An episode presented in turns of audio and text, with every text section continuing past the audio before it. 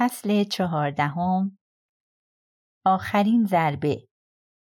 شنبه صبح بود که تلفن زنگ زد. کلیف رایکر بود. ضبط صوت را روشن کردم. گفت: همسر من کجاست؟ گفتم: خوش شانس بودی، اون هنوز نمرده. تهدید کرد که گیرت میارم آقای گنده. من هم با خونسردی عکس‌العمل نشان دادم. ادامه بده رفیق، ضبط صوت روشنه.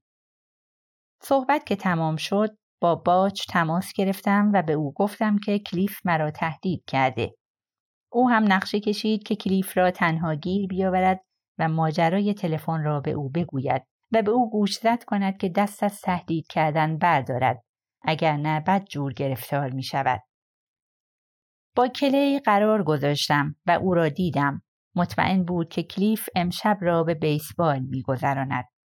او حتی یک بازی را هم از دست نمی‌داد. به همین دلیل تا زمین بیسبال رانندگی کردیم و مطمئن شدیم که کلیف آنجاست. بعد به سمت آپارتمان آنها رفتیم تا وسایلش را برداریم. ماشین را پارک کردم و نفس عمیقی کشیدم. کلی پرسید: ترسیدی؟ گفتم: آره. دستم را زیر صندلی بردم و هفت تیرم را برداشتم. وارد خانه شدیم. تفنگم را روی پیشخوان آشپزخانه گذاشتم. اوضاع واقعاً به هم ریخته بود. احساسم شبیه دزدها بود. قلبم با صدای بلند می‌تپید. هر حرکتی کلی سر و صدا ایجاد می‌کرد. بعد از اینکه کمی از وسایلش را جمع و جور کرد، به او گفتم: کافیه، بزن بریم بیرون. صدای ضعیفی از سمت در شنیده شد، مثل اینکه کسی می‌کوشید داخل شود. کلی یک گام به سمت در برداشت. در باز شد و کلیف رایکر به درون خانه هجوم آورد. فریاد زد: کلی، من اومدم خونه. چوب بیسبالش را به سوی سرم نشانه گرفت و گفت: پس تویی بد جنس؟ شانس آوردم که چوب به من نخورد.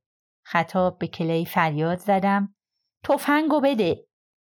او واقعا قوی بود و سریع. فریاد زد: میکشمت. دوباره به سمت من با چوب نشانه رفت، اما این بار هم شانس آوردم. در اولین فرصت به پای او ضربه ای زدم. چوب بیسبال را به زمین انداخت. حالا نوبت من بود. چوب بیسبال را برداشتم و ضربه ناجوری به او زدم، تقریبا نزدیک گوش چپش. صدای تهوع‌آوری داشت. فکر کنم استخوان‌های صورتش شکسته بود.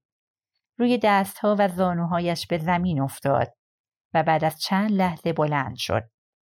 ضربه دوم را پیش از اینکه بتواند از جا بلند شود، با تمام قدرت به سرش کوبیدم. بعد کلی مرا کنار کشید. بس کن رودی. فکر می‌کنم دو بار تکرار کرد. به او و کلیف نگاه کردم. کلیف روی شکم افتاده بود و صدای خرخرش می آمد. به کلی گفتم: این بیشرف رو می کشم. چوب بیسبالو بده به من. چی؟ گفتم چوب بیسبالو بده به من و اینجا رو ترک کن. تعجب کردم که چرا انقدر در چنین لحظاتی خونسرد بود. ظاهراً می دانست که دقیقاً چه باید بکند.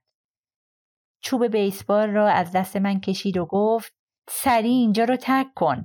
تو امشب اینجا نبودی. من بعداً با تو تماس میگیرم. گفتم: باشه باشه. بعد به سمت آشپزخانه رفتم. تفنگ را برداشتم و به سمت کلی نگاهی کردم. بعد به آرامی قدم به بیرون گذاشتم. نگاهی انداختم تا مطمئن شوم هیچ کس این اطراف نبوده. بعد از ده دقیقه اولین ماشین پلیس میرسید و دومی هم با کمی تأخیر سر و کله‌اش پیدا شد. بعد هم آمبولانس آمد. در ماشینم نشستم، اما سر خود را دزدیدم تا مبادا دیده شوم. ماشین را در یک پارکینگ شلوغ پارک کردم. کلی در آن خانه تنهاست. سخت ترسیده و به صدها پرسش پاسخ می‌دهد، اما من اینجا چون باتمه زدم تا نکند کسی مرا ببیند. باید او را کمک کنم؟ بعید می دانم که کلیف مرده باشد. به این فکر می کنم که به خانه برگردم. بدجوری ترسیدم. دوست دارم همین الان کلیف را بیرون بیاورند. یک بار احساس کردم که ای کاش او زنده باشد. بلند شو پسر، بزن بیرون از اون خونه لعنتی. بلند شو کلیف. اما او با پای خودش بیرون نیامد، بلکه با ملحفه‌ای که صورتش را پوشانده بود، او را از خانه بیرون آوردند. از ماشین پیاده می‌شوم و خود را میان جمعیت گم می‌کنم. یکی از میان مردم گفت: آخرش دختره رو کشت. پلیس پیاپی به ساختمان داخل شده و از آنجا خارج می‌شود. چند دقیقه بعد کلی از خانه بیرون آمد. دو پلیس به موازات او راه می‌رفتند. او ضعیف به نظر می‌رسید. شدیداً ترسیده بود. او را سوار ماشین کردند و آنجا را ترک کردند. سریع سوار ماشین شدم و تا ایستگاه پلیس راندم. مرا به اتاقی میبرند که کلی برای بازجویی نشسته. با کارآگاهی به نام اسما شرتون وارد اتاق میشویم. کلی از اینکه مرا دید واقعاً شگفت زده بود، اما تلاش کرد تا آرامش خود را حفظ کند. پلیس درجه داری هم وارد اتاق شد و یک ضبط صوت روی میز گذاشت. بعد از اینکه ضبط روشن شد گفتم: من رودی بیلور، وکیل خانم کلی رایکر هستم. امروز پانزدهم فوریه هزار و نهصد و نود و سه است و ما در ایستگاه مرکزی پلیس هستیم. به اینجا آمدم چرا که موکلم رأس ساعت هفت و چهل و پنج دقیقه با من تماس گرفت. در ضمن خود او با مرکز فوریت‌های پلیس تماس گرفته و گفته بود که گمان می‌کند همسرش مرده است. اسما شرتون با مجموعی از پرسش‌های اولیه درباره کلی و کلیف کارش را آغاز کرد. تاریخ تولد، ازدواج، وضعیت اشتغال، فرزندان و چیزهایی از این دست. او با صبر و حوصله پاسخ می‌داد. هنوز هم چشم چپ او کبود است و پیشانیش را باند پیچی کرده. او واقعاً ترسیده است. دعواهایی را که کلیف با او داشته با دقت شرح می‌دهد و اسما شرتون رفیقش را می‌فرستد تا پرونده کتککاری‌های کلیف را برای او بیاورد. او درباره چوب بیسبال و اینکه همسرش یک بار با چوب قوزک پای او را شکسته صحبت می‌کند. همچنین ماجرای اخیر و ثبت حقوقی تقاضای طلاق را نیز برای او شرح می‌دهد. امشب چرا به خونتون برگشتید خانم؟ می‌خواستم لباسامو بردارم. مطمئن بودم که اون اون طرفا نیست. این چند روزو کجا بودید؟ خونه‌ای که برای خانوما تدارک دیده شده، همینجا در منفیس. خودتون رو چطوری به اونجا رسوندید؟ یک لحظه قلبم از کار افتاد، اما کلی برای این موضوع هم فکری کرده بود. با ماشین خودم. اتومبیلتون الان کجاست؟ توی پارکینگ، بیرون آپارتمان. میتونیم نگاهی به اون بندازیم؟ من که گویی تازه به خاطر آورده بودم که وکیل مدافع هستم گفتم: خیر، تا زمانی که من وارسی نکردم نه. دوباره کاراگاه شروع به پرسیدن کرد: چطور داخل شدی؟ با کلیدای شخصیم. وقتی وارد شدید چی کردید؟ به اتاق خوابم رفتم و لباسامو جمع جور کردم. چند دقیقه قبل از اینکه آقای رایکر وارد اتاق بشه اونجا بودید؟ شاید ده دقیقه. تا پرسید که بعد از اون چه اتفاقی افتاد؟ من پریدم وسط سوالات و گفتم: خانم کلی رایکر به این سوال جواب نمیدن تا موقعی که من با ایشون صحبتی داشته باشم. این بازجویی همینجا خاتمه پیدا میکنه. دکمه توقف ضبط صوت را زدم.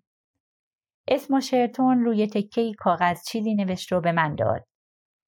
ممکنه که با این پرونده مثل پرونده های قتل رفتار کنن. اگه بتونی موضوع رو به دفتر مورگان ویلسون بکشونی، این مجموعه حقایق به دردت میخوره. اون مسئول رسیدگی به خشونت‌های خانوادگیه. پرسیدم: ایشونو همینجا نگه می‌دارید؟ گفت: چاره دیگه‌ای ندارم رفیق. کلی رو به من کرد و گفت: من زندان میرم؟ او گفت: چاره دیگه‌ای نداریم خانم. ممکنه که وکیلتون فردا شما رو بکشه بیرون. اما الان آزاد کردن شما دست من نیست. اسما شرتون از اتاق خارج شد. دستهای کلی را گرفتم. نگران نباش، در اولین فرصت میارمت بیرون. با نگرانی پرسید چند وقت منو توی زندان میندازن؟ گفتم قبل از اینکه چنین کاری کنن باید ثابت کنن که جرمی مرتکب شدی. اونام هیچ وقت نمیتونن چنین چیزی رو ثابت کنن. پرسید قول میدی؟ من هم به نشانه تایید سری تکان دادم و پرسیدم ترسیدی؟ کلی گفت اون خانواده بزرگی داره، همشون هم مثل همدیگن، یه مش عوضی قوی هیکل عرق خور. واقعا نمیدانستم که در این مورد چه می شود گفت. خود من هم از آنها می ترسیدم. پرسید اونا که منو مجبور نمی کنن که به مراسم تدفین برم. گفتم نه. او هم نفس راحتی کشید.